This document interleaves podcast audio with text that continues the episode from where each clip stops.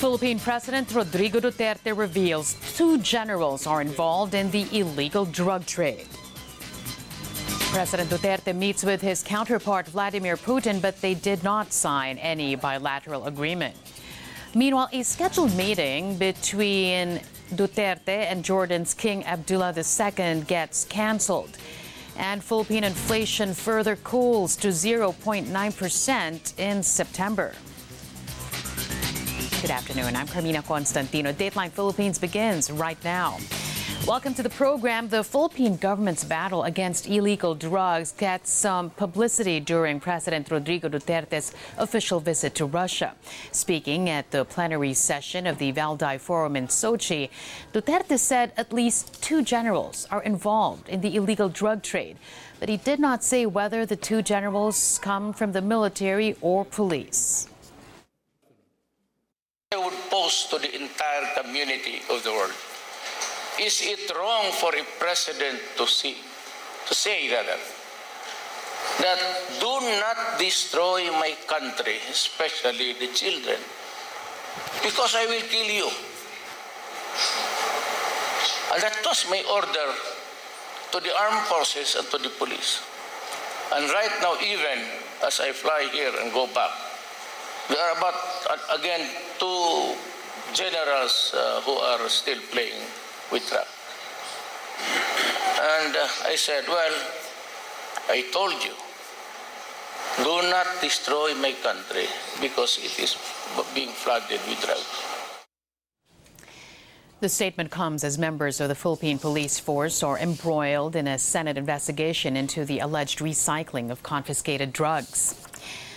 Well, at the same forum in Russia, President Duterte slammed countries that criticize his drug war, accusing them of violating Philippine sovereignty. Pia Gutierrez filed this report. Russia is ready and willing to help the Philippines combat the scourge of terrorism. This was the promise of Russian President Vladimir Putin to Philippine President Rodrigo Duterte when they met Thursday for bilateral talks on the sidelines of the Valdai Forum here in Sochi, Russia. It can be recalled that President Duterte cut short his first visit to Russia in 2017 to attend to the Marawi crisis. Since then, Putin noted that the Philippine government has been able to bring down the threat of terror groups and strengthen the capability of security forces. Aside from counterterrorism, Russia also expressed interest in further expanding the industrial cooperation with the Philippines. Putin said that Russian companies are poised to increase its exports of energy, aircraft, transport, and special equipment to the Philippines. President Duterte meanwhile reaffirmed the country's commitment to build a comprehensive partnership with Russia, as he noted the improvement of bilateral ties between the two countries. I am here today to reaffirm our strong commitment to build a robust and comprehensive partnership with the Russian Federation. In the past two years, you have seen a dramatic increase in bilateral activities across many areas of cooperation at various levels of government. Developing countries like the Philippines. In his speech at the plenary session of the Valdai Forum, President Duterte also discussed his administration's independent foreign policy as he underscored the need to explore new partnerships with non traditional allies like Russia. He also used the forum as a venue to lash out at countries whom he accused of violating the country's sovereignty by criticizing his controversial war on drugs. We want unimpeded freedom and guaranteed by our Constitution to exercise our right to govern ourselves as a people and as we saw it fit. And we want friends and partners to respect our independence to make sovereign decisions just as we respect theirs. The president also announced that he would seek to further deepen the Philippines' engagements with countries from Latin America, Africa, and the Middle East. I want the Filipino people to broaden their worldwide view, to be enriched by the cultures and intellectual traditions and civilizations of the Americas, Africa, Central Asia, and the Middle East. Pia Gutierrez, ABS-CBN News. Duterte and Putin did not sign any bilateral agreements, though they were expected to ink about nine business related deals concerning various industries, including technology and agriculture. Meantime, Duterte's uh, meeting with Jordan's King Abdullah II was scandal, make that canceled. Duterte's spokesperson Salvador Panelo said no reason was given for that cancellation. Philippine inflation cools further to 0.9% in September, the lowest in over three years. It's down from 1.7% in August. It's also the second month that it fell below the Philippine Central Bank's 2 to 4% target range. The Philippine Statistics Authority credits the downtrend to the annual drop in the price index of food and non alcoholic beverages, as well as the slower annual rate in housing, water, electricity, gas, and other fuels. Rice inflation, meanwhile, remains negative for the fifth straight month, a result of the rice tariffication law. As for meat, the PSA says prices are still low despite the African swine fever scare and the holiday season. If you look at our historical data, no, so overall inflation natin, uh, and in particular yung ating uh, food index, uh, talagang mayroon namang pagtaas talaga uh, during the uh, last quarter. It's, it's been uh, several months that the trend is going down. So um, our, our, expectation is that uh, it will continue uh, to, to move down or uh, sideways at this level unless we have shocks. As for other regions, the Zamboanga Peninsula has the lowest inflation rate at negative 1.3%. The highest still in the Mimaropa region at 2.2 percent. The Philippine Central Bank says while September inflation fell within expectations, the consumer price index may rise at the last quarter of the year. The Monetary Authority says the volatility in global crude oil prices due to geopolitical tensions in the Middle East could generate upward price pressures in the near term. That's even as the deepening trade tensions between China and the United States, along with other countries in the region, have raised global economic uncertainty and posed a down downside risk to the inflation outlook. French police searched the home of the man who fatally stabbed four people at a police headquarters in Paris before being shot dead by an officer. The assailant was said to be a 45 year old IT assistant at the headquarters. There's no word yet on a possible motive for Thursday's attack, but investigators are also evaluating whether the incident had any terrorist links. The area around the headquarters was sealed off as the stabbing unfolded, and a nearby metro station was shut for security reasons. Doubts grow over Britain's new Brexit proposals to replace the controversial Irish backstop, a key sticking point in talks with the European Union. This report tells us, even Ireland's Prime Minister is skeptical about the latest plans. Britain's latest proposals on Brexit have been met with cautious scepticism in the EU, with officials doubtful Prime Minister Boris Johnson's plan could yield an agreement by the end of October, but also keen not to dismiss them out of hand and risk being blamed if the EU crashes out of the bloc. We have made a genuine attempt to bridge the chasm, to reconcile the apparently irreconcilable, and to go the extra mile as time runs short. Johnson unveiled his proposals on Wednesday, which would include creating an all Ireland regulatory zone, covering the whole island of Ireland, whilst also keeping Northern Ireland part of the UK customs territory, not the EU customs union. If you're not sure how that would work, you're not alone. Irish Taoiseach Leo Varadkar is also confused. I don't fully understand how we could have Northern Ireland and the Republic of Ireland in separate customs unions and somehow avoid uh, there being uh, tariffs, um, checks, uh, and customs posts uh, on trade between uh, North and South. So we need to tease that through. Ensuring that there is no physical infrastructure or border checks is seen as a key part of any deal. That's to avoid endangering the Good Friday Agreement that ended three decades of conflict in Northern Ireland. Varadkar said Johnson's assurances on Thursday that he was not proposing any new physical infrastructure were in contradiction with the papers he issued on Wednesday. U.S. President Donald Trump making the same kind of request that sparked an impeachment inquiry on him in Congress.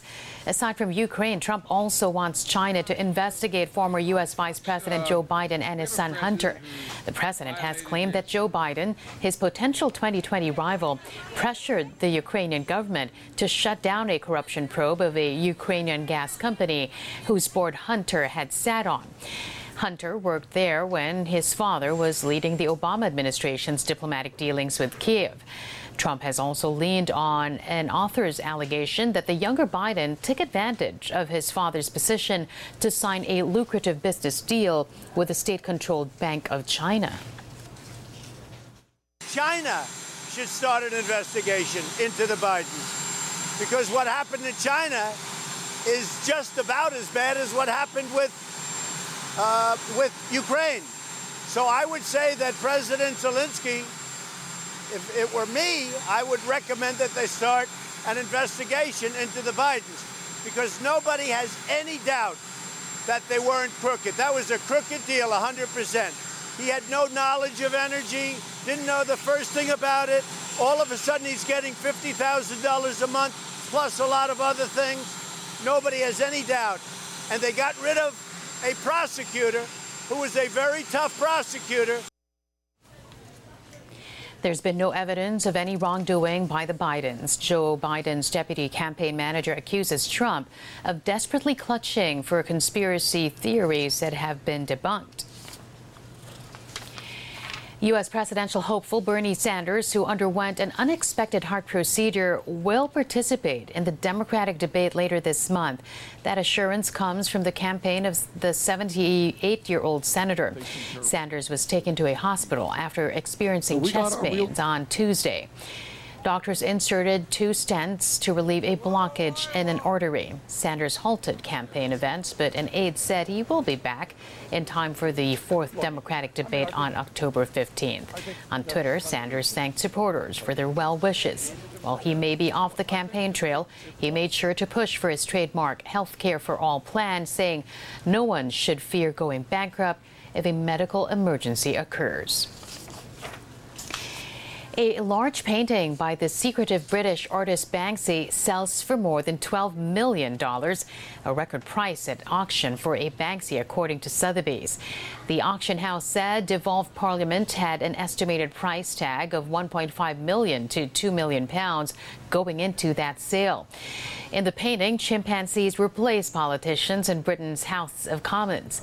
During the bidding that lasted some 13 minutes, the piece sold for a hammer price of 8.5 million pounds, but with fees, the final price is at 9.8 million pounds or over 12 million dollars.